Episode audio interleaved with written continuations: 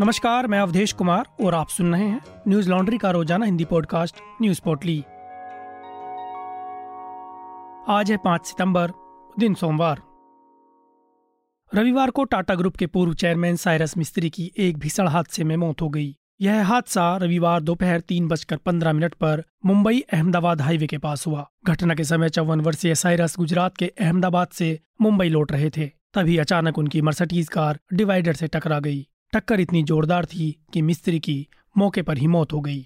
Cyrus मिस्त्री के साथ कार में तीन लोग और सवार थे, जिनकी पहचान जहांगीर उनचास वर्षीय Dinshaw Pandole, doctor Anita Pandole, JM financial के सीईओ डेरियस पंडोले के रूप में हुई है। इनमें से साइरस मिस्त्री और जहांगीर पंडोले की मौत हो गई। बाकी दो घायलों का इलाज अस्पताल में जारी है। एबीपी न्यूज़ की खबर के मुताबिक मौके पर मौजूद लोगों ने बताया कि कार में कुल चार लोग सवार थे, जिनमें से एक महिला गाड़ी चला रही थी। कार अहमदाबाद से मुंबई की ओर जा रही थी। तभी अचानक गाड़ी का संतुलन बिगड़ गया और पुल से पहले बने डिवाइडर से टकराकर उनकी कार का एक्सीडेंट हो गया। घटना के बाद स्थानीय लोगों ने सभी घायलों को अस्पताल पहुँचाया।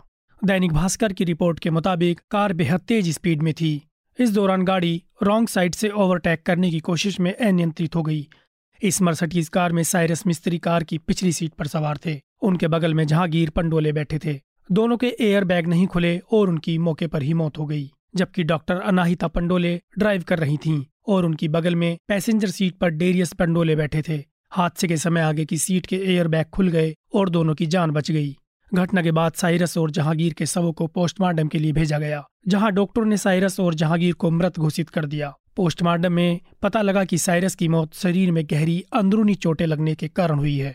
साइरस मिस्त्री के निधन पर पीएम मोदी ने संवेदना व्यक्त की है। पीएम मोदी ने ट्वीट किया साइरस मिस्त्री का असामयिक निधन स्तब्ध करने वाला है। वे भारत की आर्थिक शक्ति में विश्वास करते थे। उनका निधन उद्योग जगत के लिए एक बड़ी क्षति है। उनके परिवार और मित्रों के लिए संवेदनाएँ, उनकी आत्मा को शांति मिले। साइरस मिस्त्री के निधन पर महाराष्ट्र के डिप्टी सीएम देवेंद्र फडणवीस ने भी गहरा दुख जताया और डीजीपी से बात कर मामले की जाँच के आदेश दिए हैं।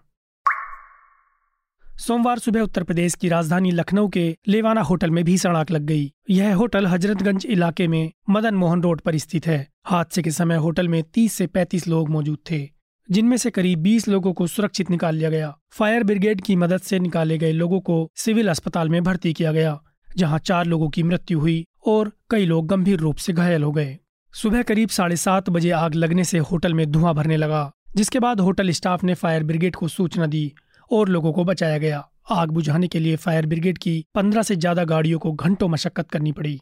घटना पर संज्ञान लेते हुए उत्तर प्रदेश के मुख्यमंत्री योगी आदित्यनाथ सिविल अस्पताल में घायलों से मिलने पहुँचे। सीएम ने लखनऊ कमिश्नर और पुलिस कमिश्नर को ज्वाइंट जाँच करने के निर्देश दिए हैं। साथ ही डिप्टी सीएम ब्रजेश पाठक ने भी पीड़ितों से मुलाकात की। उन्होंने कहा कि सरकार घायलों के इलाज का पूरा खर्च उठाएगी। जिन दो व्यक्तियों की मौत हुई है, उनके परिजनों तक सूचना पहुँचाने का कार्य किया जा रहा है। ब्रजेश पाठक ने कहा कि किसी की लापरवाही पाई गई तो कड़ी कार्रवाई की जाएगी। साथ ही यूपी के सभी जिलों के होटल्स में फायर सुरक्षा की जाँच कराई जाएगी। लखनऊ के डीएम सूर्यपाल गंगवार भी मौके पर पहुँचे। उन्होंने जानकारी देते हुए कहा कि होटल में कुल तीस कमरे हैं। हादसे के वक्त अठारह कमरे बुक थे। कुछ लोगों ने हादसे से पहले होटल छोड़ा था। रूम नंबर 308 में फंसे हुए शख्स को मोबाइल के ज़रिए ट्रेस किया जा रहा है। रेस्क्यू ऑपरेशन जारी है। पूरे मामले पर बीजेपी नेता राजनाथ सिंह ने ट्वीट किया कि वह लखनऊ प्रशासन के संपर्क में हैं। उन्होंने प्रशासन के अधिकारियों को घायलों का बेहतर उपचार करने के निर्देश दिए हैं। सोमवार को झारखंड की सोरेन सरकार ने विधानसभा में विश्वास मत हासिल कर लिया है। सरकार के पक्ष में कुल अड़तालीस वोट पड़े हैं, जिसके बाद बीजेपी ने सभा से वॉकआउट कर दिया। वहीं सदन में भारी हंगामे के बाद कार्यवाही अनिश्चितकाल के लिए स्थगित कर दी गई है। विश्वास मत पेश करते हुए हेमंत सोरेन ने कहा कि विपक्ष इस प्रस्ताव को पूरा सुने, मैदान छोड़कर बाहर न जाएँ। हेमंत ने कहा कि मैं आंदोलनकारी का बेटा हूँ, इनसे डरने वाला नहीं हूँ।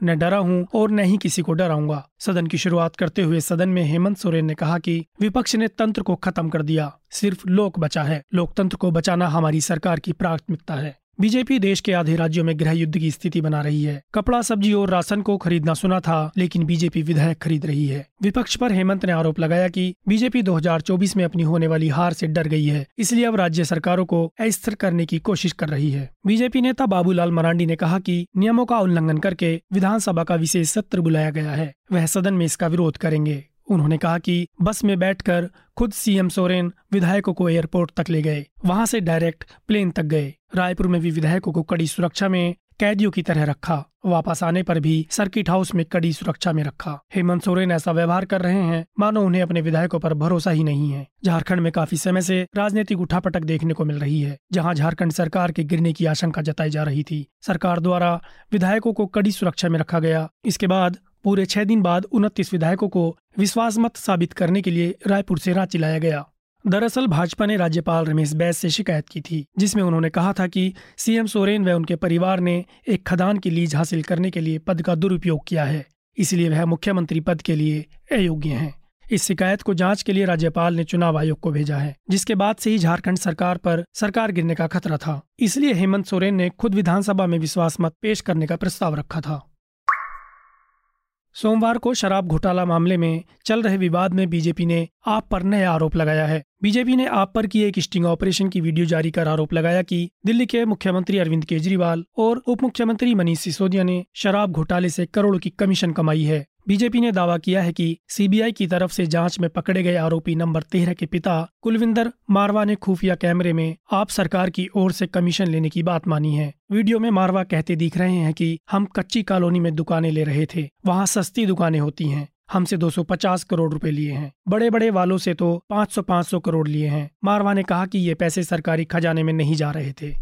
भाजपा प्रवक्ता संबित पात्र ने प्रेस कॉन्फ्रेंस कर वीडियो जारी किया। पात्रा ने कहा कि जो हम दिखाने वाले हैं, उसमें स्टिंग मास्टर का स्टिंग हो गया है। उन्होंने कहा कि अरविंद केजरीवाल ने सरकार में आकर कहा था कि यदि कोई भ्रष्टाचार करे तो वीडियो बनाकर हमें भेजना, हम उस पर कार्रवाई करेंगे। पर अब तो सरकार को खुद पर ही कार्रवाई करनी पड़ेगी। उन्होंने आरोप लगाया कि केजरीवाल और मनीष सिसोदिया ने शराब घोटाले में कमाए लाभ में से 80 प्रतिशत मुनाफा अपने लिए रख लिया। मात्र 10-20 प्रतिशत ही राज्य को उसमें दिया जाता था। उन्होंने केजरीवाल से सवाल किया कि सरकार ने जानबूझकर ब्लैक लिस्टेड ठेकेदारों को लाइसेंस क्यों दिया?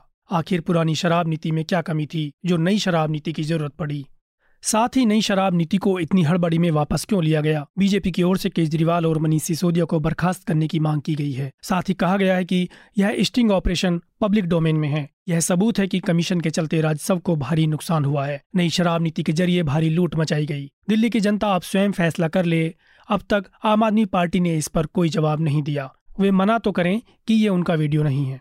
बता दें कि दिल्ली सरकार पर नई आबकारी नीति के तहत घोटाला करने के आरोप लगे हैं। इस मामले में उप मुख्यमंत्री मनीष सिसोदिया व अन्य नेताओं पर सीबीआई कई दौर में पूछताछ और छानबीन कर चुकी है। इस विवाद पर जहाँ बीजेपी केजरीवाल और मनीष सिसोदिया को बर्खास्त करने की मांग कर रही है, वहीं आम आदमी पार्टी इसे बीजेपी के बदले की कार्रवाई और सीबीआई जैसी केंद्रीय एजेंसी का दुरुपयोग बता रही है।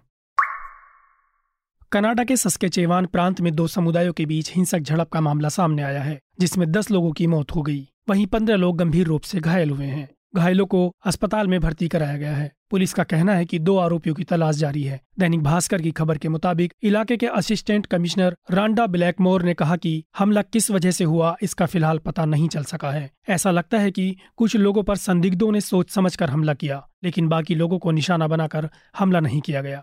दोनों संदिग्धों की पहचान डेमन सैंडरसन और माइल्स सैंडरसन के रूप में हुई है। पुलिस का कहना है कि आरोपियों के शहर से बाहर भागने से रोकने के लिए सभी चेक पॉइंट्स पर सुरक्षा कड़ी कर दी गई है। लोगों से भी सतर्क रहने की अपील की जा रही है। जल्द ही आरोपियों को पकड़ लिया जाएगा। पूरे मामले पर कनाडा के प्रधानमंत्री जस्टिन ट्रोडो ने ट्वीट कर दुख जताया। उन्होंने ट्वीट कर कहा कि मैं उन लोगों के बारे में सोच रहा हूँ जिन्होंने इस हमले में अपने प्रियजनों को खोया और जो घायल हुए हैं। हम हालात पर बारीकी से नज़र रखे हुए हैं। बता दें कि घटना सस्केचेवान प्रांत के करीब वेल्डन कस्बे में हुई थी। इस मामले में दोनों समुदायों के कुल तेरह जगहों पर एक दूसरे पर हमले किए। अनुमान है कि घायलों की संख्या में बढ़ोतरी हो सकती है, क्योंकि लगातार घायलों की संख्या बढ़ने की सूचना मिल रही है। आज की पोटली में बस इतना ही। कल फिर लौटेंगे कुछ नई खबरों के साथ। नमस्कार। न्यूज़ लॉन्ड्री के सभी पॉडकास्ट ट्विटर आईटीज और दूसरे पॉडकास्ट प्लेटफॉर्म पे उपलब्ध हैं। खबरों को विज्ञापन के दबाव से आज़ाद रखें। न्यूज़ लॉन्ड्री को सब्सक्राइब करें।